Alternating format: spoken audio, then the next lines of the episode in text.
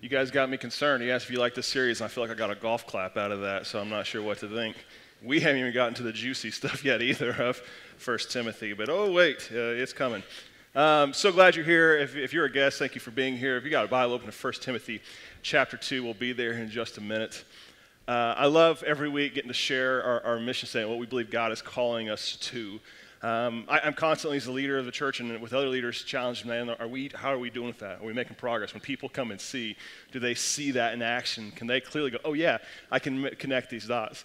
And I know we have a long ways to go, but I'm excited of where we're trying to go, and hopefully we're making tangible steps in that direction. I, I bring that up because as part of kind of teeing up for today, I began to think about other companies' mission statements, and I was like, well, I'm curious what some of theirs are. And when you, when you match up what they say they want to do versus what they're actually doing, what does it look like? So I just want to read some off, and I want you to see if you can tell me what company this is. These are popular companies, so it's not like some bait switch. But I'm going to read their mission statement just real quick. You don't have to yell loud, but just if you think you know it, you can answer it. Uh, here's one company's mission statement to give people the power to build community so that we can bring the world closer together. Think for a second. Do you know what company that is? The answer is Facebook. Facebook. Read again. To give people the power to build community so that we can bring the world closer together. So just think about that statement. Uh, what Facebook is doing, does it seem like they're accomplishing that? Here's another one. Uh, with every cup, with every conversation, with every community, we nurture the limitless possibilities of human connection. Sorry. You, you drink there like every week. Do you memorize that? You got it tattooed on your body somewhere, don't you, Josiah? Yes, it is Starbucks. Now the question is, how, how are they doing? I started thinking about that. I'm like, well, you know, I mean, if I go meet someone, it's like, let's go to Starbucks. I guess, you know, I don't know. Here's another one. To be America's best quick serve restaurant at winning and keeping customers. No, it's my pleasure. It's Chick fil A. Chick fil A. Okay, you can kind of see it a little bit. See a little bit. Here's another one. To entertain, inform, and inspire people around the globe through the power of unparalleled storytelling.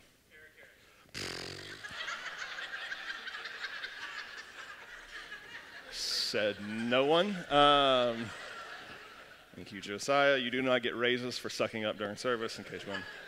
Uh, the answer is Disney. okay. I don't know how I feel about that. Um, I don't even know if we should continue right now, to be honest. The last one uh, to refresh the world and inspire moments of optimism. To refresh the world and inspire moments of optimism. The answer is Coca Cola. Uh, Coca Cola is terrible, does not bring any optimism when I drink that stuff, so I don't know what they're talking about. I read some, through some of those, and it makes you wonder what they want to do versus what they're actually doing, what they, what they hope to accomplish versus what they're doing. How, how do those things line up?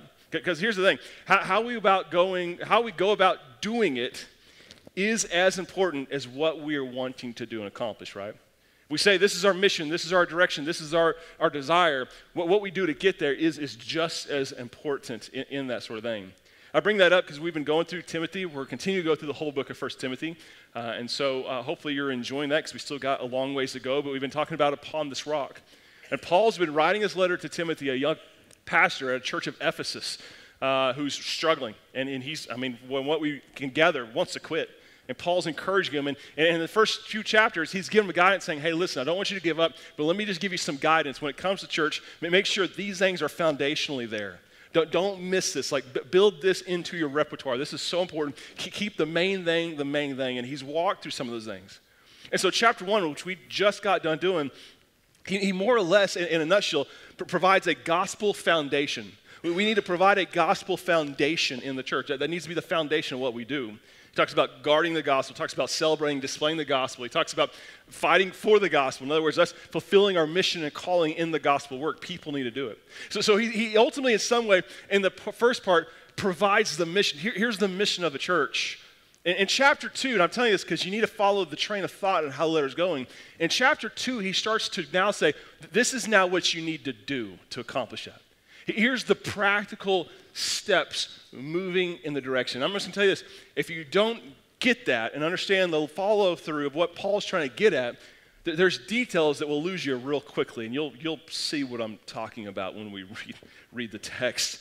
Um, so it's a practical follow through. So if you, if you have 1 Timothy chapter 2, we're going to read all chapter 2, but only unpack some of it. Um, so follow along with me. Paul says this First of all, then I urge the petitions of prayers, intercessions, and thanksgiving be made for everyone, for kings and all those who are in authority, so that we may lead a tranquil and quiet life in all godliness and dignity. Like this is good, and it pleases God our Savior, who wants like everyone to be saved and to come to the knowledge of the truth.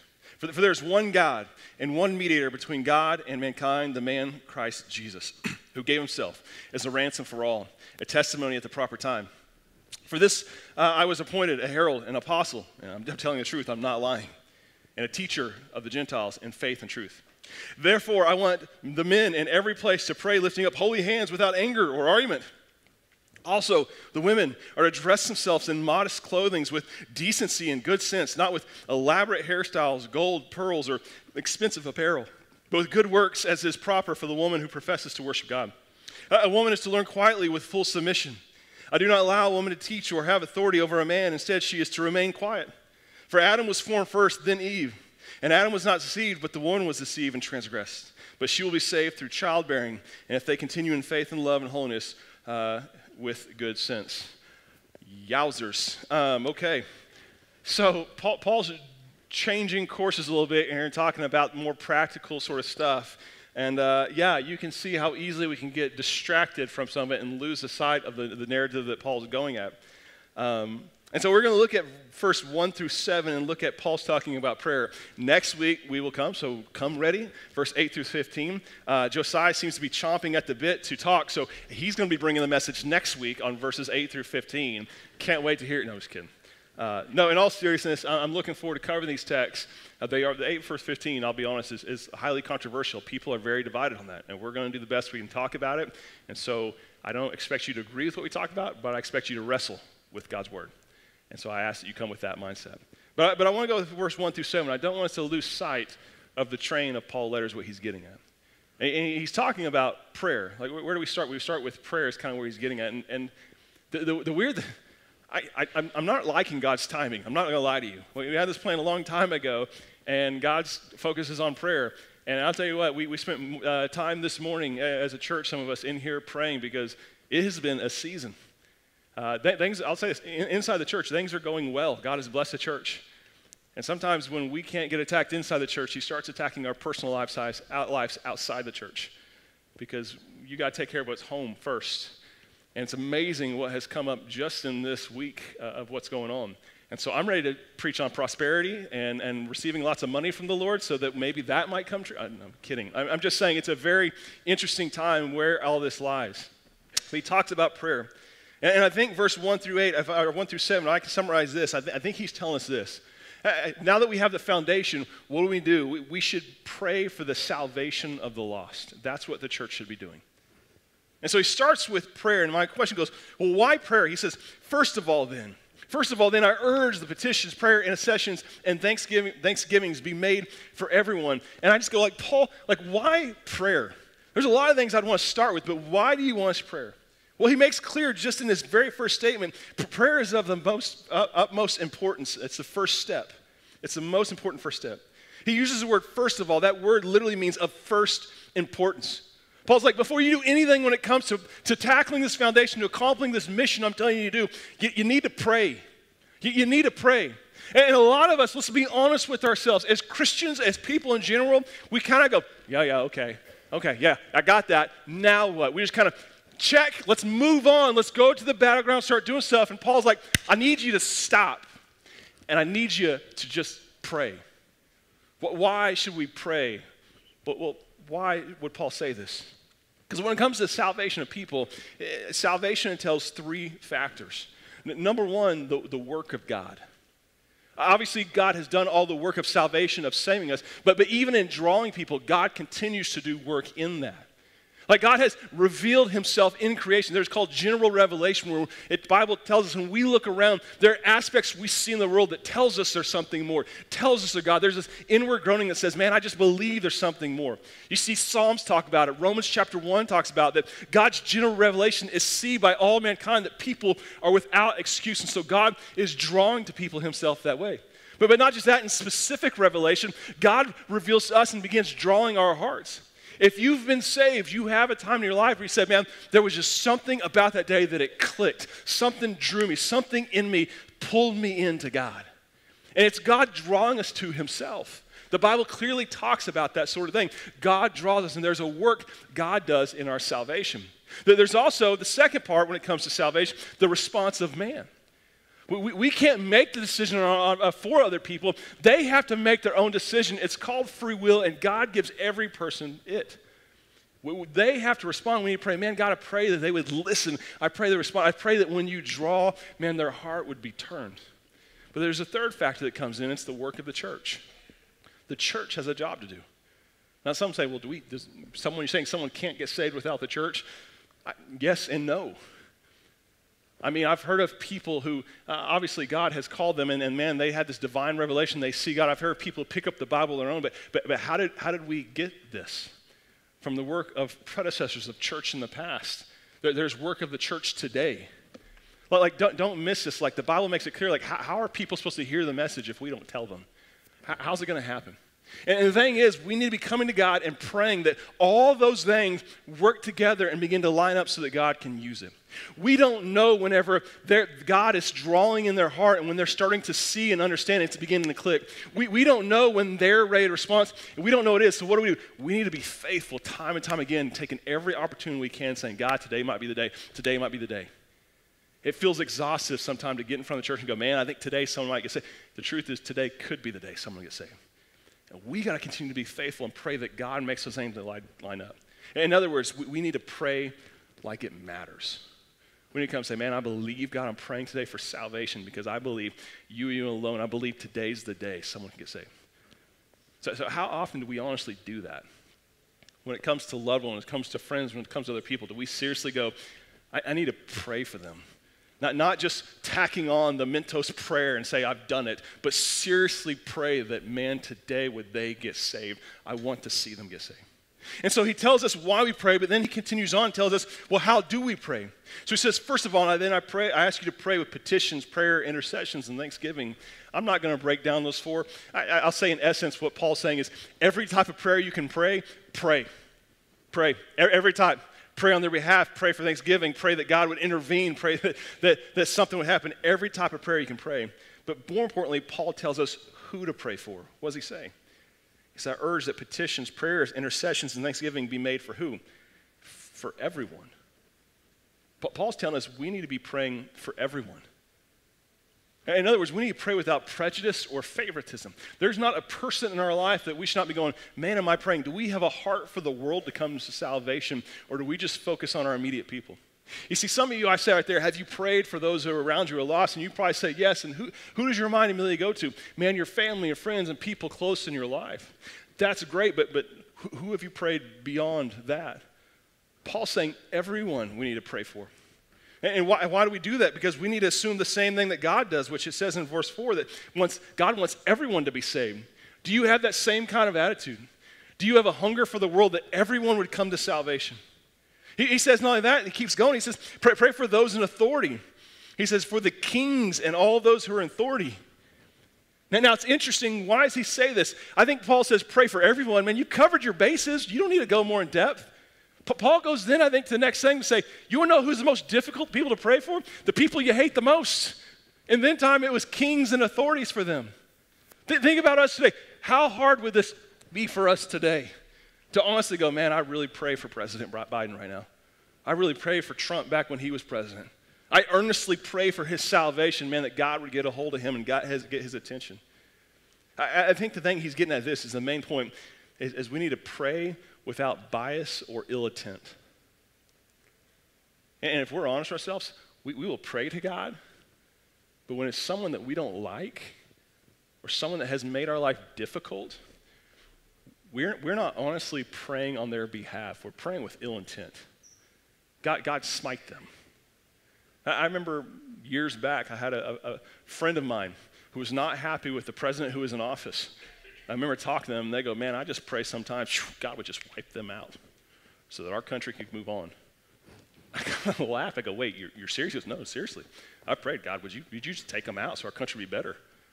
I'm thinking, That's messed up. I began to criticize him, but then I didn't think of myself. I remember when Kevin Durant left the Thunder and how angry I was, and I said, you know what, God, I hope he breaks an ankle and never plays again so he can show, don't do that to us, bro. How, how tacky is that? It's ill intent, it's not honest, it's not what's going. But Paul says this, and you sit here and go, Well, Paul, you don't know my situation. Man, if you knew our country, who's leading us right now, you know who's in my life. Do you know who Paul's referring to right here? The, the emperor, the leader in this time was a guy named Nero.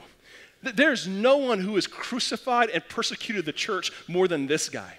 Literally killed Christians upon the thousands. He, he used to, is documented, well known, that he would take Christians, impale them on spikes, and then have dinner parties and light them on fire to provide light to his dinner parties. Imagine walking into a dinner party and seeing people on fire that bring the light to the party. That's who Paul's saying, pray for. It would be almost equivalent to looking at a Jewish person during World War II and say, hey, pray for Hitler. And they go, are you kidding me? Pray for that guy? Or are you kidding me? But Paul's saying we need to have such a love for all people, understanding that everyone needs salvation. I need to be praying for everyone. Even, especially, I say this, the people in my life that's hard to love. And the people I just can't stand. I pray for them. Can, can I tell you a truth that I've seen more so in other people's life who've been a great witness to me than I model myself? It's hard to hate someone when you're honestly praying for them. There's someone who's wounded you and hurt you and taken away something that's valuable to you. And you begin to seriously pray, God, save them. There, there, there's something that you, you, you can't honestly pray for that and hate them at the same time. See, see, Paul's trying to get us to realize that salvation for all mankind should be our desire. And, and the problem for some of us, we, we, we get tunnel vision and we get stuck on just the people we care about. I, I want my posse in heaven. I want my family, my comforts, the people I, I want my church. And, and we miss the calling of the church to be globally minded the entire world. I was reading in one of my commentaries and they had a quote from a guy named John Stott, who's a longtime pastor at a church in London called All Souls. And, and John Stott said this, and I just want you to try to listen closely as I say this. He, he was talking about his experience when he got to go visit another church. He said, Some years ago, I attended public worship in a certain church, and the pastor was absent on holiday, and a, and a lay elder stood up and led the pastoral prayer during service. He prayed that the pastor might enjoy a good vacation, which, which was fine, he said and that two lady members of the congregation might be healed, which was also fine. We should pray for the sick. He said, but that was all. He prayed for those things and he was done, and the intercession was done. He said the intercession could hardly have lasted 30 seconds. And he said, I came away saddened, sensing that this church worshiped a village God of their own design. That there was not a recognition of the needs of the world and not an attempt to embrace the world in prayer. That they were so stuck on our little kingdom that we miss the bigger thing that we're called to win the world. Man, it, it should burn our hearts for the missionaries across the world who are trying to save people. And I'm, I'm going to be honest in full confession, I often don't give them a second thought. I'm convicted by this because, man, I don't lead this well. And Paul's like, listen, if we're, if we're going to accomplish this mission, we're, we're going to do it right. We, ha- we have to bask it in prayer, like, God, use us. Do, do something. I, I want to see them saved. Paul, Paul, continues to not just tell us who to pray for, he tells us, tells us what to pray for. Look at the second part of verse 2. He says, For kings and all those who are in authority. And then he says this, so that we may lead a tranquil and quiet life in all godliness and dignity. Man, if you ever want to take a passage out of context and put it on a wall and feel good about yourself, that's the one right there. Is what is Paul saying, man? He wants us to live comfortable lives. Right there, he wants us to live tranquil, quiet lives. Amen, man. Give me that, bro. I want that. The problem is that that's not what Paul's saying, and it's not what Scripture says. I, I would tell you this that, that right there mindset is God wants me to live a comfortable middle class life contradicts the very word of God in Jesus Christ himself. Jesus would tell us in John chapter 16, verse 33, he says this. He says, I've told you these things about all the difficulties coming so that you may have peace. He says, You will have suffering in this world, but be courageous because I've conquered the world. He, he tells us that those who follow him are going to have to what? Take up their crosses daily and follow him. That, that's not a comfortable thing. That's not a La-Z-Boy you're sitting on right there. That is extreme discomfort. James, Jesus' own brother, who was one of the early leaders of the church, said this in the very beginning of his letter in James chapter 1, verse 2. Consider it great joy, my brothers and sisters. Now, don't miss this part. Whenever you experience various trials, not, not if, but, but when. Paul's not talking about us living a comfortable life here. Paul's talking over here about prayer for us that we would, uh, for peace, so the church would flourish under the rule of those around us, those in our community. Specifically, in Paul's time right here, they have what's called the Pax Romana, which means peace of Rome. And the peace of Rome was a time whenever they said, you know what, we want to we want to provide prosperity and peace. And so what we would do is they would they would make roads for safe for travel. They would uh, provide rights for Roman citizens. And, and, most scholars, when I was in college studying, said this had it not been for the roads that the Romans had paved, providing safe travel, the gospel most likely would never have been able to spread like it has. If you go and read Acts and read Paul's missionary journeys, like all of it, he took advantage of as a Roman citizen, being able to oh, go freely, plant churches, and get it going. And these is, who, who is this? This is Nero who's doing this sort of stuff, allowing him these freedoms and stuff to do it. He's asking for this stuff. He's saying, listen, we know we're going to have difficult lives, but man, I pray that we have nothing that slow downs the work of the gospel. And we need to pray that God would allow that to happen. Pray for their salvation, pray to come. I think the point he's saying this we need to be good witnesses. We need to be good neighbors and good citizens so that the church isn't inhibited by the world. That's what he says when he talks about leading a tranquil, quiet life. We live in such a way that we don't make fools of ourselves, where they make our life miserable and so hard to live and prosper. The church is stymied. Don't miss this. The church will not die because of persecution. persecution. But, but you, you cannot deny us as American citizens right now have a freedom and ability to do stuff that much of the world would kill for, and we do not take advantage and enjoy the freedom we have in that. And he's saying, man, be, be praying for that and don't waste that opportunity. Not, not just that, I, I think he's also saying this when it comes to the people around us, like the church, so that the church doesn't lose its witness to the world. He says, do it in what? In all godliness and dignity. Uh, I read a quote. Uh, do, you, do you know what the greatest witness for and against the church is? Christianity. It's, it is. How we live our faith either makes inroads or outroads where, where few other things can. Christians are either do a great job that said, man, I want them to be a part of life, or they cut us off and want nothing to do with it.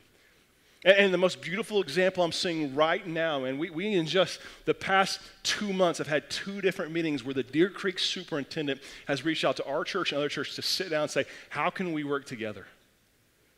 I've, I've, served at this church 10 years, five of them as a student minister, and found Deer Creek School almost impenetrable to get involved in. Extremely difficult. And now we have them sitting with us and we're talking with them, and they're wanting to say, How can we serve you? And I mean, it's like, man, God is opening door. Why would we squash that? Why would we go and make a fool of ourselves and close that door? He's saying, man, live tranquil lives. Live in such godliness that, man, God, God can use that for his salvation. What, what are we going to do with that? The last thing Paul tells us is not just the who, the what, but he tells us the why. And I think this should change our heart toward it. Look at verse 3. He says, This is good. doing this is good. Praying for everyone, praying for the kings and authorities of people that you can't stand life, pray, praying for the inroads, the outwards, praying for tranquil life and that you don't lose your witness opportunity. This is good. Why is it good? And it pleases God, our Savior, who wants everyone to be saved and to come to the knowledge of truth. We, we pray because this is God's desire. First and foremost, for us. For us. It's God's desire. It says it's good and it's pleasing to God. Can I, can I just have a confession that I see in myself, and I think I see in a lot of other people too? When we pray, we tend to prayer, see prayer is lining God up with my desires.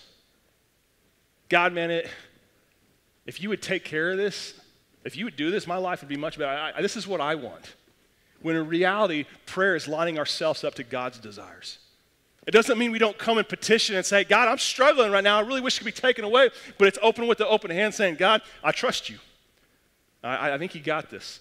And here's what I want, but I want what you want. Line me up. This is God's desire for us, but it's also God's desire for the lost. Because God says what? He, he wants everyone to be saved. Isn't, isn't that foreign to a world who thinks God hates them? God despises them. God, wants everyone to be saved. If you're a natural person, you, you, you might be thinking right now, well, if it's God's desire, then why doesn't He just make it happen? Right? I mean, if I'm God, I can do anything. Why can't He make it happen? Is God not sovereign? Is God not sovereign? Can He not do whatever He wants? Does His will not follow through? Let me, let me say this when it comes to God, you have to understand the difference of His will. There's what I would say is de- de- declared will and sovereign will. There's things that God declares, this is what I want and I wish would have. This is my desire for things to happen, but He allows freedom in it. There's God's sovereign will, where God's like, this is how it's going to happen. That might be foreign to you. Let me say it like this I have kids. Everything comes back to kids. And I'm like, God, thanks for the joke and the lesson at the same time. You're, you're teaching me about my insecurities and my weaknesses, right? My, my declared will for my kids is they wouldn't lie, they wouldn't fight, they wouldn't cheat, they wouldn't that they would they would behave well. I, I can't really entirely come. I, I, I want that that they're still going to act out of line, right? That, that's my declared will. I desire for them to do it because I think that's the best for them. My, my sovereign will is different. A few years back, we had to, a couple years back, we, we had to move. That was a difficult thing for our kids. But her mother and I made the decision this is something we need to do. There was no debate, there was no discussion, there was no, man, I hope, like, th- this happened. We, we're going to move, and we moved. Um, our will carried out. God acts and behaves in the same way where he declares what he wants and he tells us how he wants his people to behave. But at the same time, there are aspects of his will he says, this is going to happen. And so when God says, man, I want everyone to be saved, this is his desire. But God, being God, restrains himself from removing free will people and still allows that to take place. I love you see those things, and I don't know if Paul meant to be even in his own language. Look, he says, he says, For there is one God, one mediator between God and mankind, the, the man Jesus Christ, who gave himself as a ransom for all. And listen to this a testimony at the proper time. That, that's God's sovereign will. God chose when Jesus was to come. It was a proper time. Like I had decided this is when it's going to happen, when I was going to move. But then keep reading. It says, For this, Paul saying, I was appointed a herald, an apostle. That's God desires will. Paul could have said no. Paul could have opted not to do it, but he did it anyways because it was God's desired will. Are, are, you seeing where I'm going with this? So when we pray, we got to trust in God's sovereign will and be obedient to his declared will. And Paul's let him know what God has done already. And Paul's, I think, even showing us who he's talking about this audience. Says, For this I was appointed a herald, an apostle. I'm telling you, I'm not lying. He says, a teacher of the Gentiles in faith. You, you want to talk about the people, the everyone Paul's thinking of? The Gentiles that seem to have trouble getting plugged into the church, and the Jewish people who are there saying, Nah, you don't fit. He's trying to get them. So, so Paul's calling us to prayer. Now, I tee you up next time some difficult text that may be challenging, but ultimately I wanted to just give you a precursor. But Paul starts with prayer. His next part he goes to is practicing holy living. I want you to pray, but I also want you to live in such a way that draws attention to God, not you. And, and that's, that's where it's going. So let me just tee up. And Josiah, I can't wait for you to preach on that. It's going to be good. I'm joking. I am preaching. I'm not going to dump that on him.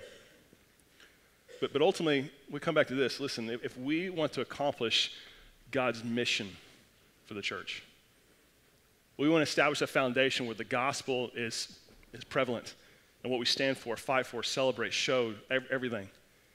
It, it, it starts with prayer, and we should be praying for everyone. North Point salvation starts with prayer. And I'm just going to be bluntly honest with you. I have done a terrible job of this, praying, God, I, we need salvation to happen. I put it as like the cherry on top of an ice cream thing, like it's kind of decoration, but I'm not sure I really value it. But man, I, I, we need to pray like it matters. If we want to see people getting saved, lives being changed, we want to see kingdom work and stuff like that, we, we need to be praying with fervency like, God, I believe that this can change lives you're going to do something with this. You're the one that's going to make it work. Please move and move me and do what you need.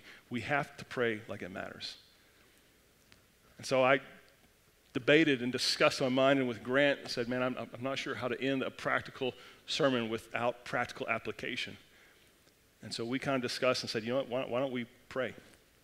And so I'm going to ask you to do this. this is what we're going to we're, we're, going to close with some time of prayer.